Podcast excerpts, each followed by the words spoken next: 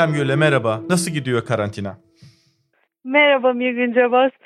Fena gitmiyor. Aslında biz bir aydır eşim ve ben Bond'a yaşıyoruz e, bir süredir. Bir aydır bir tür karantinada sayılırız. Hı hı. Pek evden çıkmıyoruz. Çünkü Almanya'da bir e, sokağa çıkma yasağı ilan edilmedi ama e, insanlara oldukça erken bir vakitte bu önerildi Hı hı. evde kalın diye. Hı hı. E, biz de o kuralları büyük ölçüde uyguluyoruz. Evde kalıyoruz.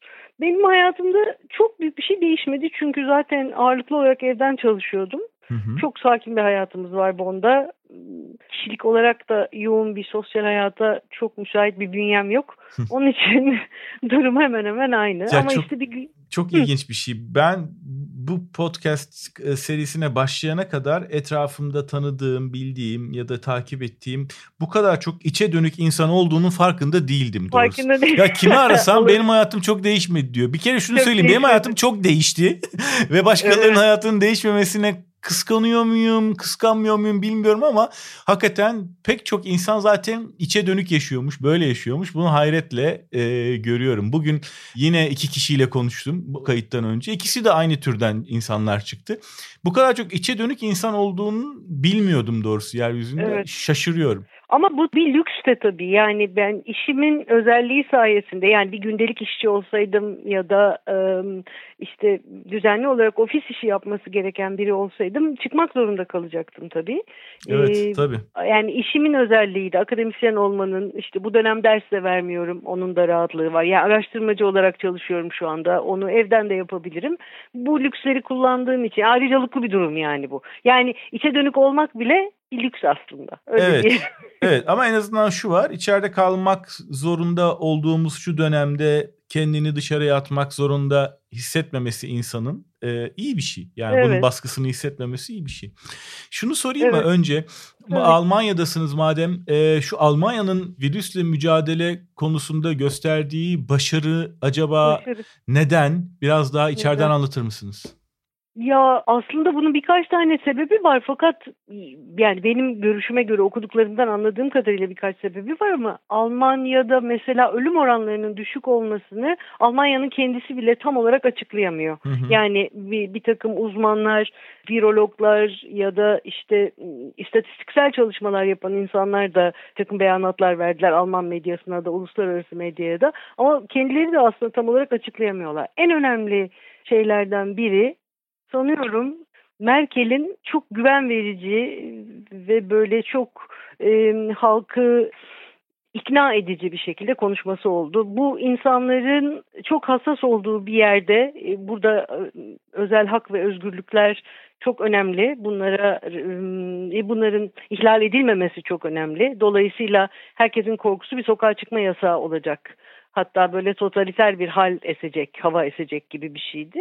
Bunu, bu duyguyu çok engelledi Merkel. Bu noktaya yani evinizde kalın noktasına çok yavaş yavaş alıştırarak halkı getirdi ve onların özgür iradesine bıraktı bunu. İnsanlar da bu kurala riayet ettiler. Birincisi hakikaten kurallara riayet ediyorlar. Hı hı. Yani evde kal demek, evde kal demek. Hı hı. İkincisi yine çok önemli bir şey. Şunu söyledi Merkel, bizim paramız var, kimseyi aç bırakmayacağız dedi.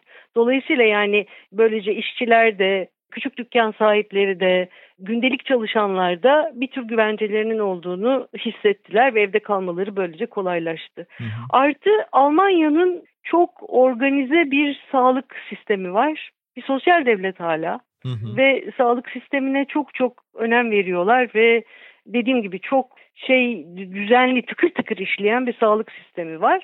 E, bu da çok etkili oldu diye düşünüyorum. Her şeyden önce bir acil arama hattı oluşturdular.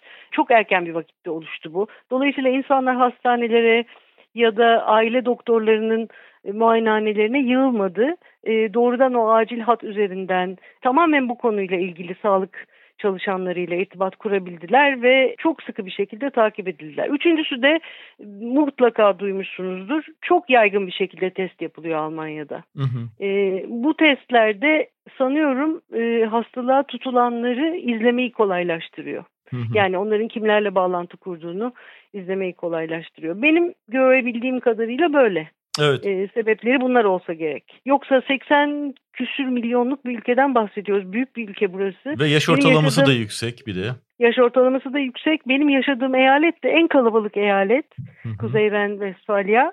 Ve en çok ölüm oranı burada var. En çok hastalık burada var. Ama organize çalıştıklarını düşünüyorum. Tabii onların da zaafları vardır ama e, Avrupa'daki genel tablo düşünülürse Almanya'nın durumu daha işlerin iyi gittiği ülkelerden biri. Hı hı. Öyle denebilir. Hı hı. Peki bundan 3 yıl öncesine kadar siz İstanbul'da Boğaziçi Üniversitesi'nde edebiyat bölümünde karşılaştırmalı edebiyat dersini veriyordunuz. Doğru mu söylüyorum? Hayır edebiyat bölümünde değildim. Yabancı diller ha, bölümündeydim. Tamam.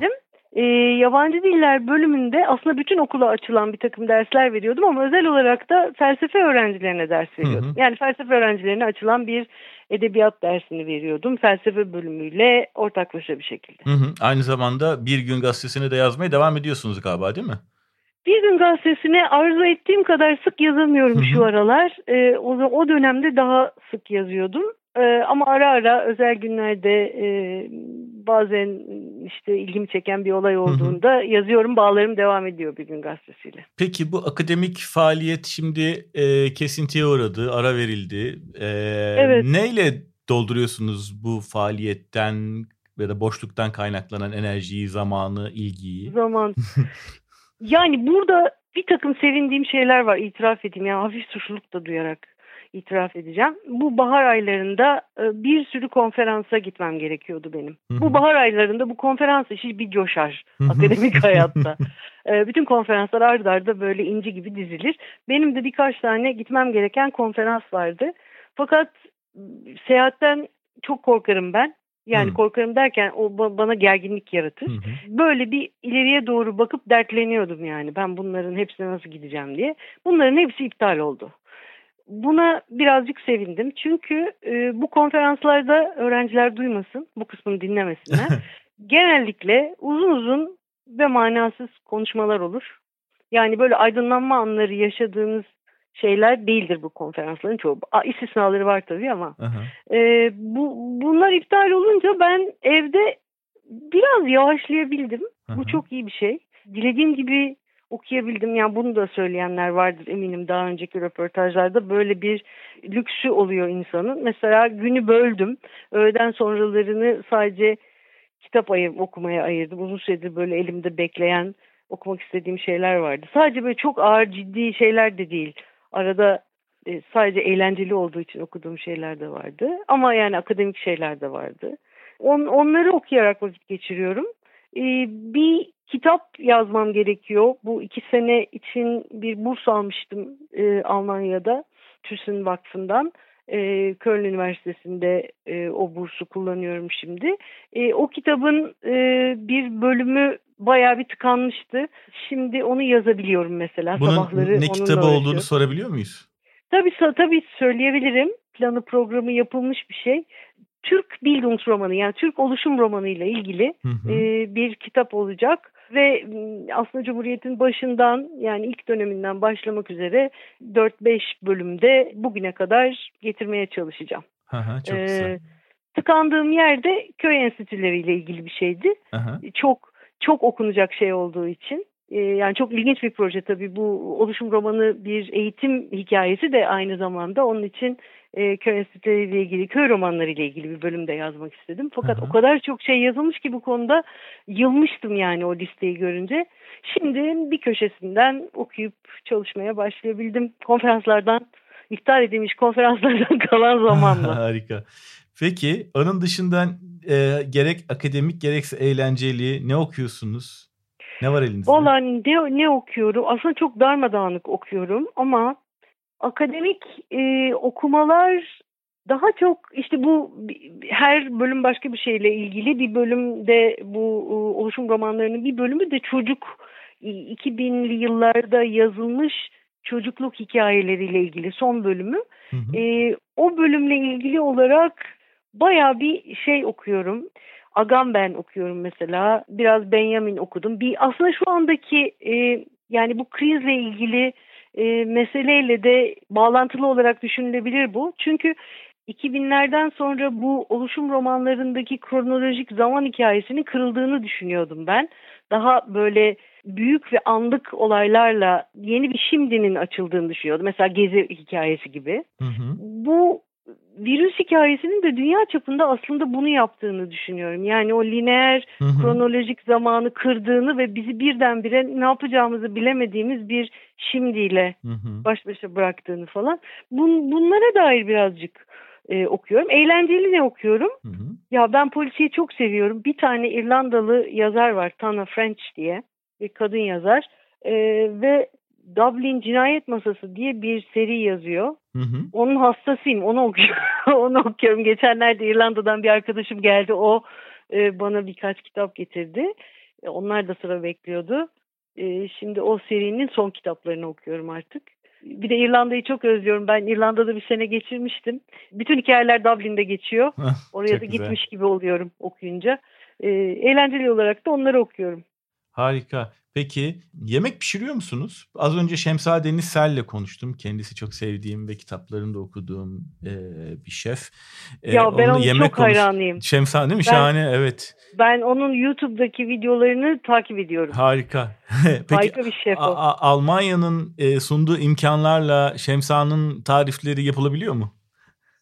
Ya yapılabiliyor. Hatta ben yani onun yaptığı bazı şeyleri birebir e, yaptım ve çok yani acayip bir defa Egeli olduğu için hı hı. ben de Egeli olduğum için evet. öyle bir bağ var.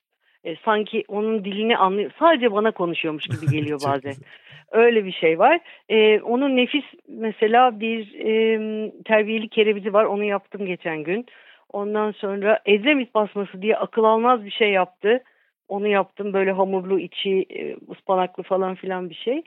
Yemek yapıyorum ben yemek yapmayı çok seviyorum. İyi Her zaman yapardım. Şimdi birazcık daha yapıyorum. İyi. Ee, Şahane aslında böyle şeyleri de konuşmamıza fırsat tanıdığı için şu dönemin e, hani birazcık da şey e, müteşekkir olabileceğimiz küçük yönlerinden bir tanesi de budur. İşte böyle Öyle, a- a- araşıyoruz, bu böyle şeyleri konuşuyoruz. Pek çok fazla önce daha önce e, bu kadar çok dışarıya vurmadığımız şeylerden bahsediyoruz filan. Ee, evet. Bu da ilginç evet. oluyor. Bu da bana iyi geliyor, ilginç geliyor doğrusu. evet, evet kesinlikle. Yani mesela ne iyi etmişsiniz Şemsa Denizler'le konuşmakla. Ben buna çok sevindim mesela. Orada bir bağlantı var. O beni sevindirdi. Evet bir de böyle atlaya atlaya gidiyor. Mesela e, geçen Twitter'a sordum e, işte bu şeyi duyurdum, seriyi duyurduktan sonra kimle konuşayım diye. Herhalde eski öğrencilerinizden bir tanesi ya Meltem Gürle ile de konuşsanız dedi. Aa dedim çok iyi fikir.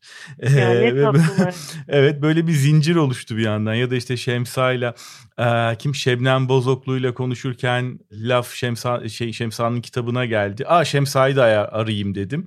Ve böyle bir kendiliğine ilerleyen bir zincir şeklinde bu podcast ilerliyor. Bakalım en sonunda kime kadar gidecek ben de merak ediyorum doğrusu. Ya çok harika bir fikir. O zaman ben de bir öneride bulunabilir Harika miyim? olur dinliyorum. Yani eğer daha önce konuşmadıysanız çünkü hepsini dinleyemedim. Birhan Keskin'le lütfen konuşun. Ya çok iyi fikir. Birhan Keskin evet. harika. Not alıyorum. Umarım ulaşabilirim. Yani ben onu dinlerim mesela çok severek. Eminim birçok insan çok severek. Harika. İzler. Yazdım arama listeme. Harika. Çok teşekkür ederim. Çok sağ olun aradı ben e, anlattığınız ederim. için. E, çok tatlı bir bağlantı oldu. Görüşmek üzere. Çok hoş oldu. Kendinize iyi bakın. Siz sağlıklı öyle. kalın. Sağ olun. Türkiye'deki herkese çok selam yolluyorum burada. Dayansınlar. Sağlıklı kalsın. Sağ olun. Kolay gelsin size. Hoşçakalın. Hoşçakalın.